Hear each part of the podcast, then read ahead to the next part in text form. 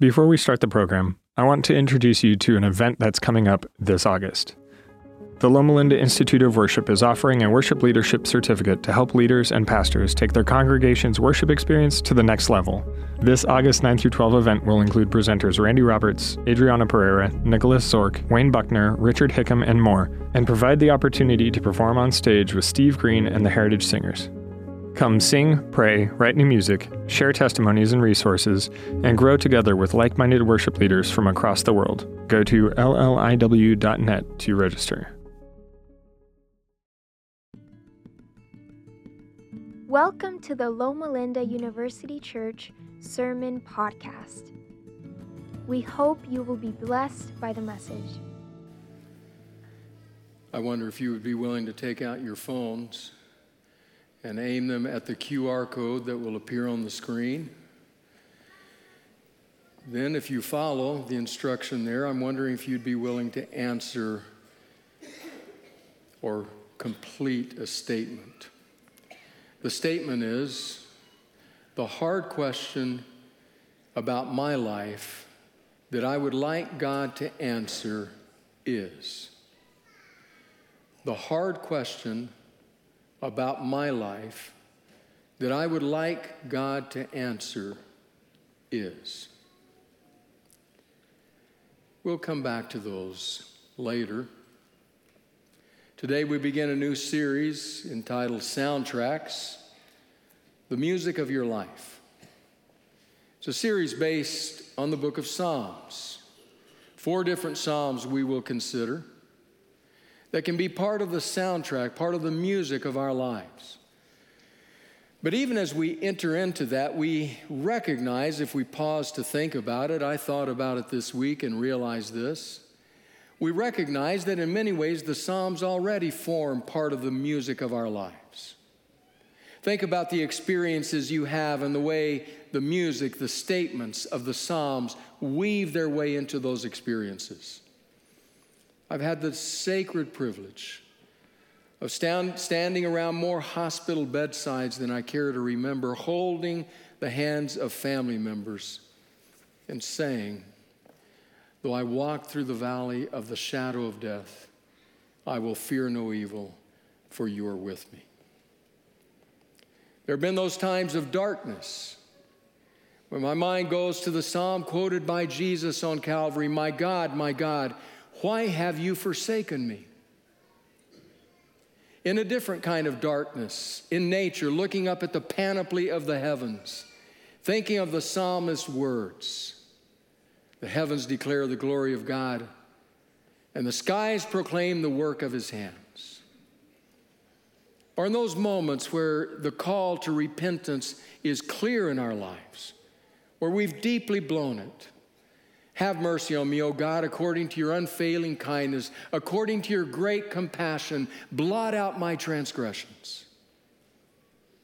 Or what about times of danger? God is our refuge and strength, a very present help in trouble. Time and again, in one circumstance or another, the Psalms provide the music for our lives. The Psalms, after all, have it all. They have the ups, the downs, the highs, the lows, the light, the darkness, the joys, the sorrows. They're all contained there, the entire range of human emotional experience. If you need words with which to express your anger to God, look to the Psalms. If you need phrases for your praises, look to the Psalms. If you need a way to be honest and clear and open with God, go to the Psalms. If you have questions that you wonder if you can ask, go to the Psalms. In fact, it is on that last one that we begin questions.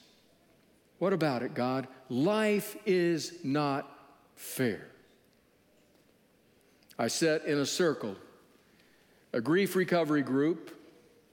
Many tears flowed. The sound of sobbing was the musical bed of the meeting.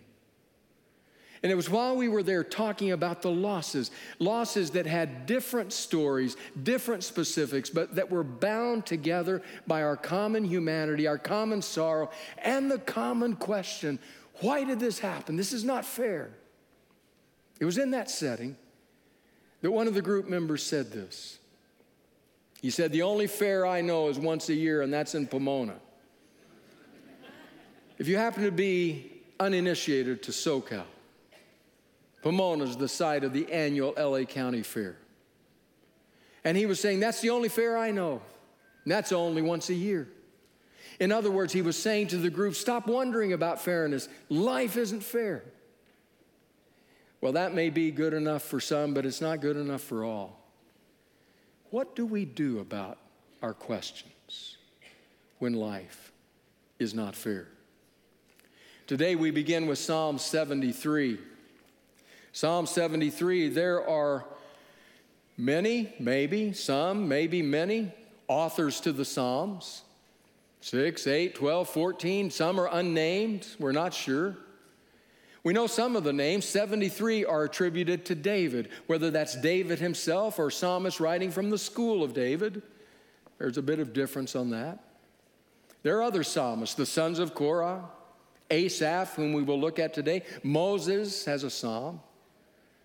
A variety of different people penned the Psalms. This one is by Asaph. We don't know what occasioned the psalm. In other words, what were the circumstances that created his need to sit down and write what we're about to read? We don't know. But we do know that he was facing the unfairness of life, and he had questions about that, questions for God. So let's begin Psalm 73. He starts by saying, Truly God is good to Israel, to those whose hearts are pure. He starts out with a statement of faith. We don't know much about Asaph. He was, like I said, probably one of, the, one of the chief musicians in King David's court. We don't know much about him, but we do know that he had faith in the sense that he could say, God is good ultimately. If we were using our terminology today, we would say Asaph is a disciple, but he is a disciple with questions questions.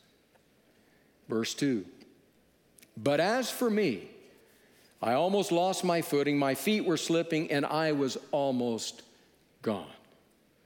So he starts out saying, God is good. God is good to his people. But do you want to talk about me? Do you want to talk about my life? I'll tell you what my life is like. It's as though I'm standing on a boulder by the ocean. It is solid, it is strong. I have a sense of confidence. And then I get hit by a wave of circumstances, and suddenly everything is drenched, and suddenly my footing is not secure.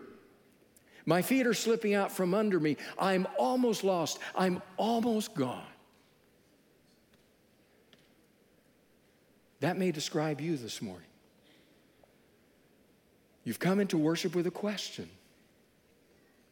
maybe created by a recent circumstance or set of circumstances. Or you may have come in with a question that has become your life question. You have no answer for it, and it is affecting everything about your spiritual, emotional, and relational journey. Asaph says, My feet are slipping out from under me. So, what can create a situation like that? Death can. A loved one taken from you. I've been thinking in recent weeks, in the years I've been privileged to be a part of this community and a part of this pastoral team, I'm not sure we've ever had two months, two and a half months with more deaths than we have had. Every weekend, a memorial service, a funeral, or two. Some is for family members who, after a long and full life, have gone to their rest. Others have been almost like a hammer in the back of the head, a bolt out of the blue, no explanation, full health and wellness, gone. Others have been families struggling along the cancer road, praying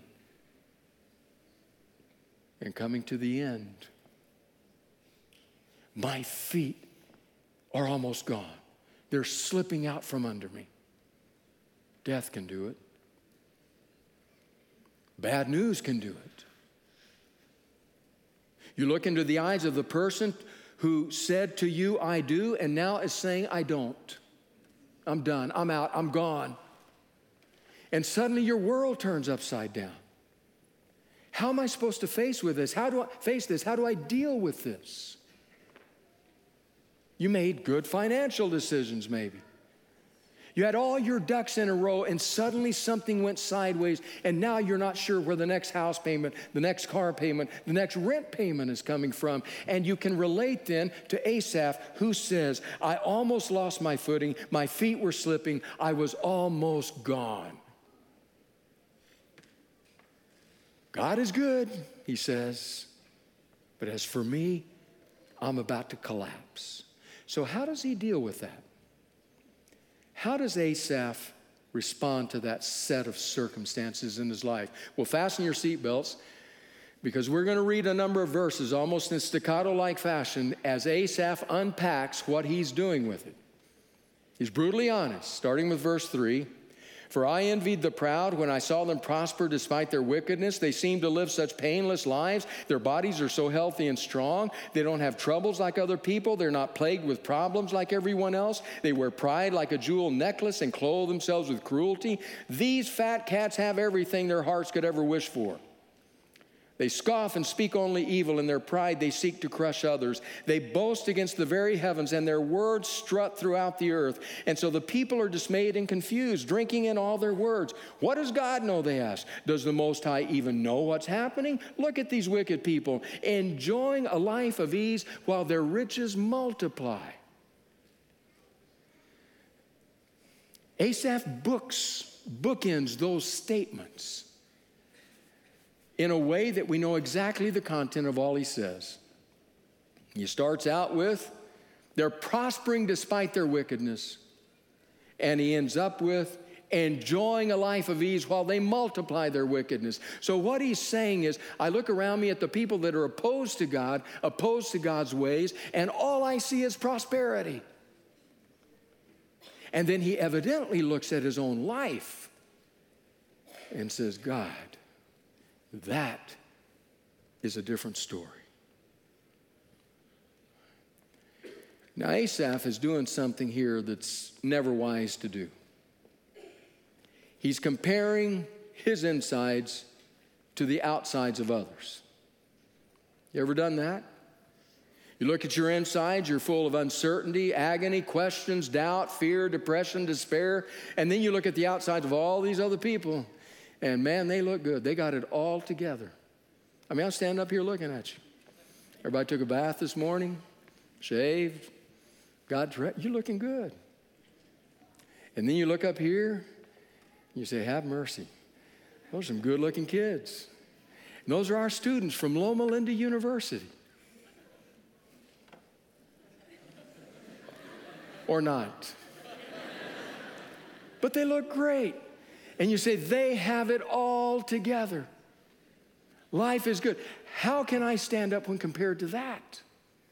Or when compared to this, I compare my insides to their outsides, to your outsides. We always end up losing. That's what Asaph is doing. He's looking at his life. Things are a mess. I look at their lives. Everything is together. How can I deal with that? Well, the truth is, we lose because that's just the outsides. If we look into each other's lives, as we will see from the questions in a few moments, a different story is told. Different burdens are born. In a beautiful group, a talented group like this one, there are students who are worried where's my next tuition payment coming from? I might be pregnant. I think the one I'm in love with is going to break up with me on this trip, and we're on a bus.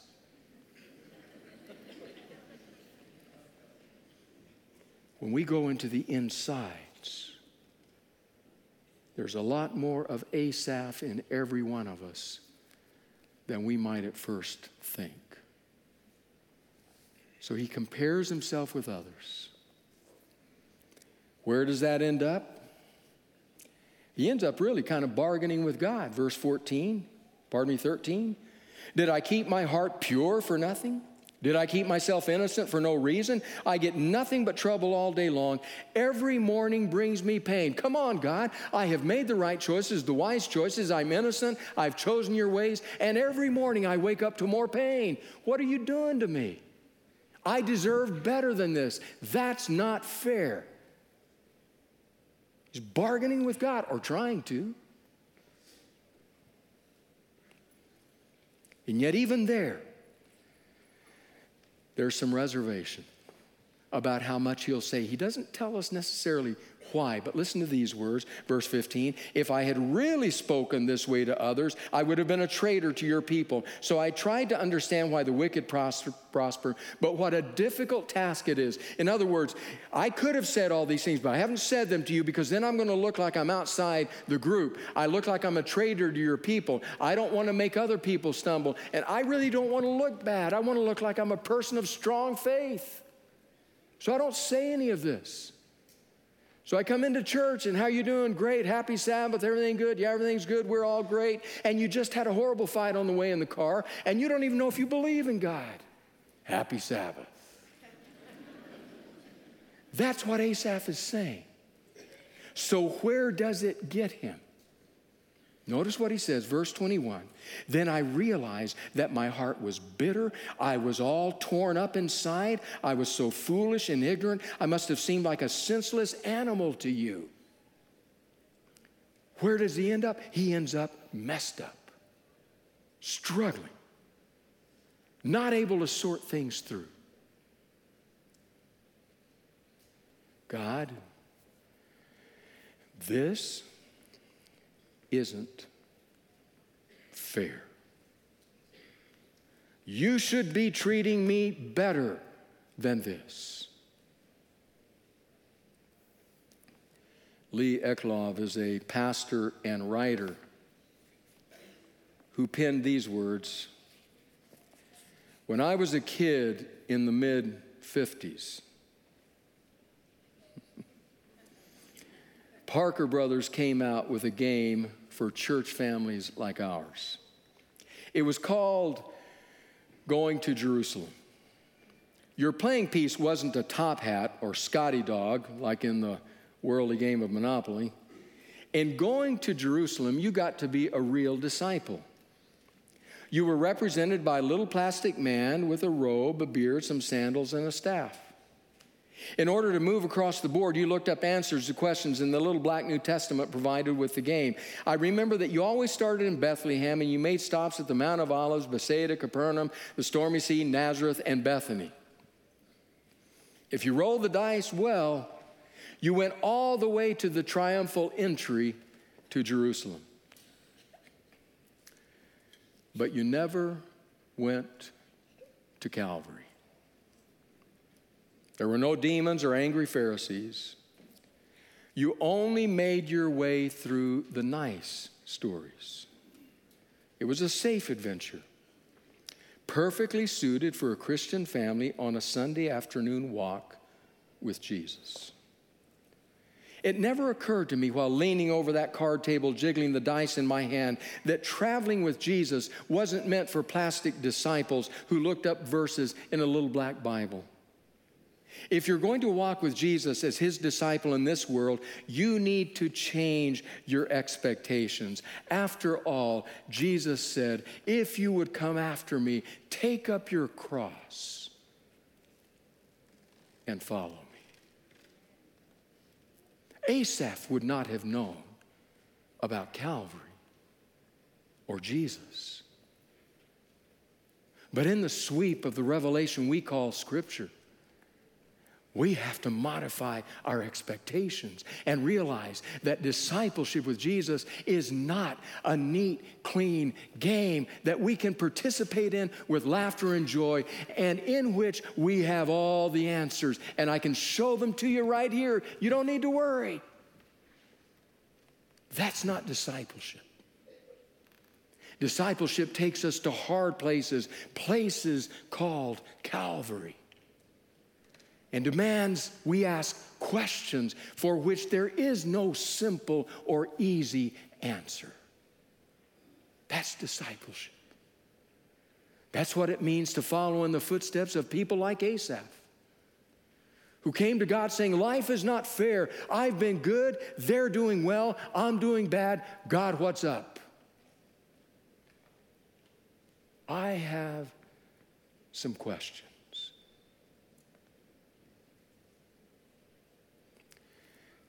But there is something we need to take note of. Right in the heart of the psalm, Asaph makes a rather profound statement. It's found in verse 17. Here's what he says Then I went into your sanctuary, O God, and finally understood the destiny of the wicked. May I paraphrase that? Asaph says, I went into your holy place he doesn't explain what, but there was some kind of experience, some kind of encounter with God, some kind of understanding that came to him that said, Asaph, I got it under control. Justice will come. Life is not fair now. You are correct, but stay with me. Walk with me. Because while the arc of justice is long, it continues to bend toward greater and greater justice. He had an experience with God. In fact, listen to it in the words of Eugene Peterson, penned in Peterson's paraphrase, the message, two verses, right at that point.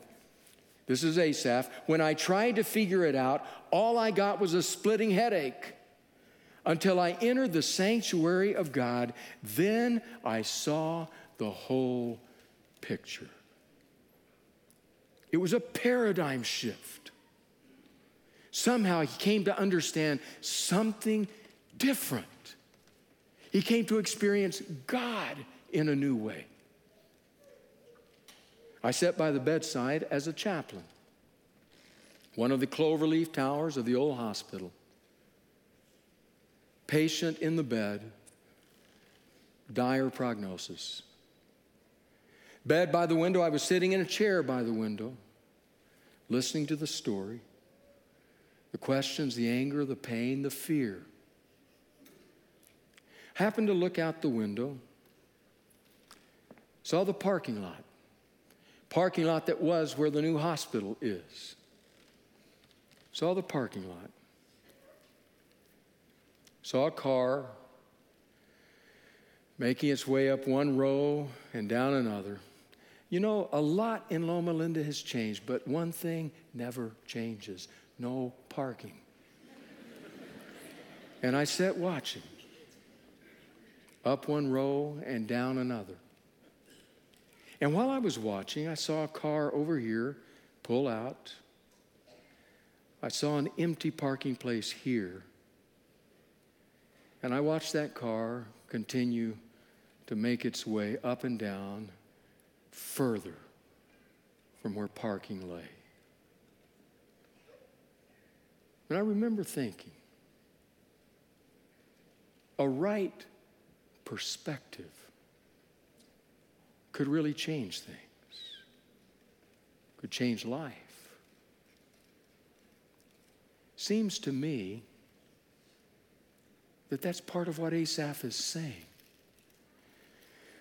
I went into the temple and I experienced God in a way that changed my perspective.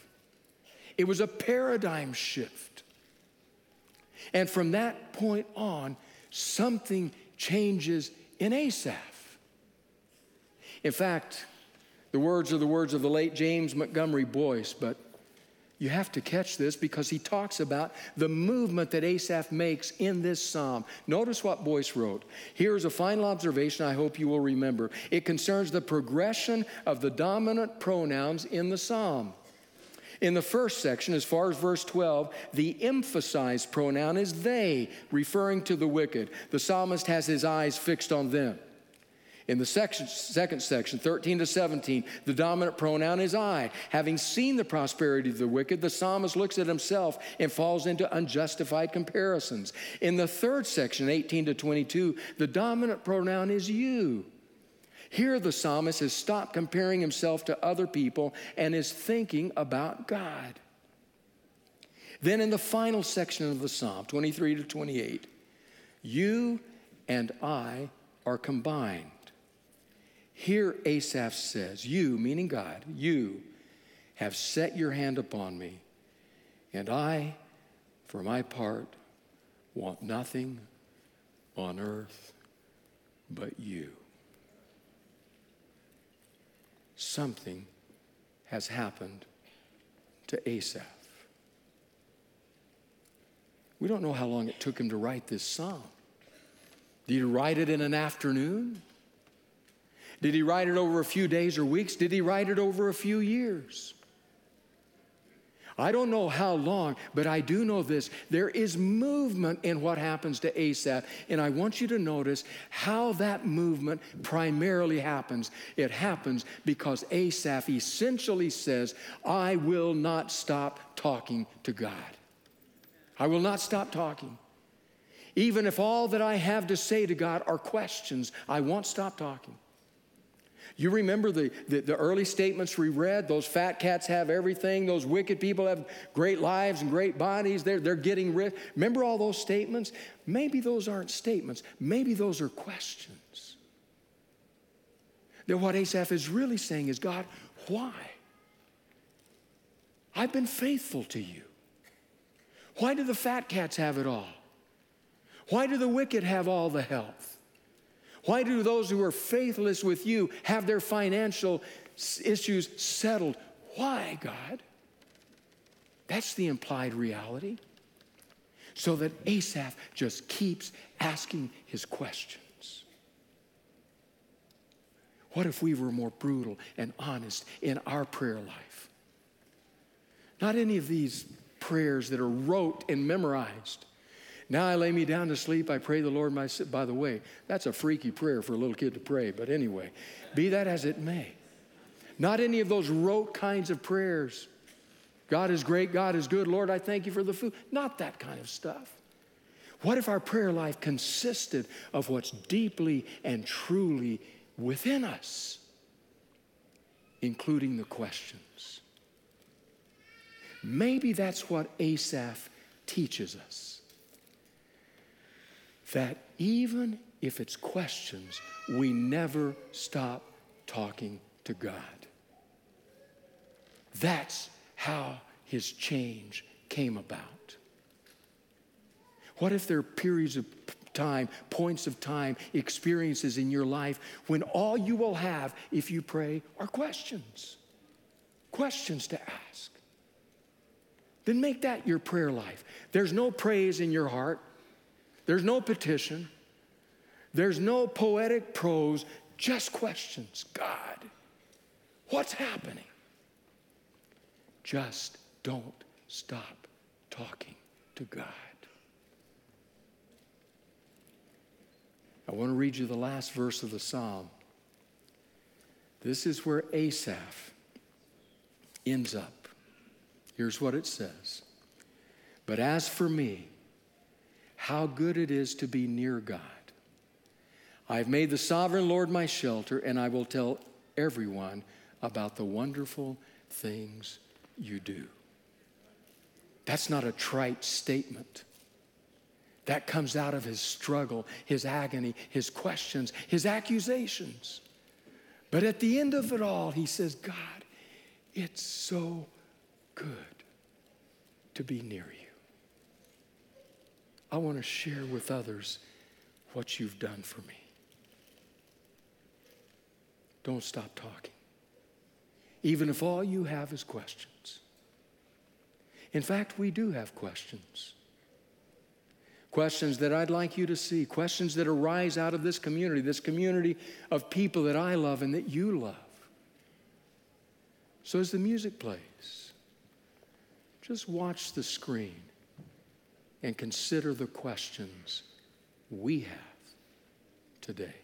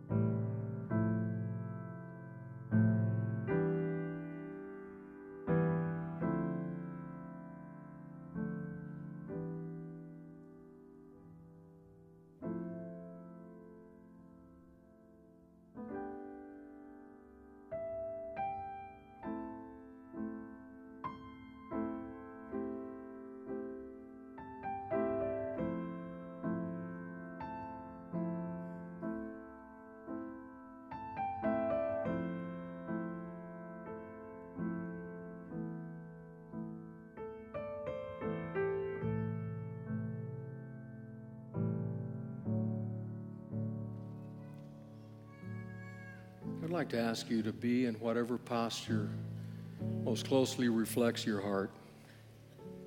You can stay seated, you can stand, you can kneel. But I'd like to bring our questions to God and to do it as a community. So I invite you to pray with me.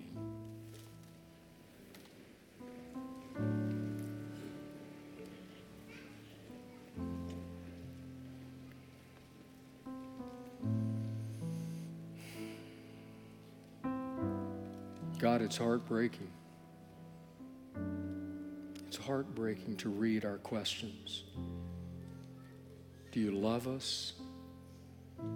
What's the purpose for our lives? Why do the good die young? Why do I have ruptured relationships and fractured friendships? Why were my parents' prayers not answered? Lord, question after question. It's so easy to stuff them down, not share them with others, live behind a mask, and to let that carry over into our relationship with you. Lord, please give us the courage. Number one, to never stop talking to you. And number two, to be utterly honest in our conversations with you. Lord, you know what's here anyway. Give us honesty, candor, health in our relationship with you. And Lord, honestly, I just pray that somehow in an experience with you, maybe in a worship service, maybe in nature, maybe in reading your word, somehow that a paradigm shift would come so that some of these questions could be answered. Give us the courage to never stop talking and to never stop asking. In Jesus' name, amen.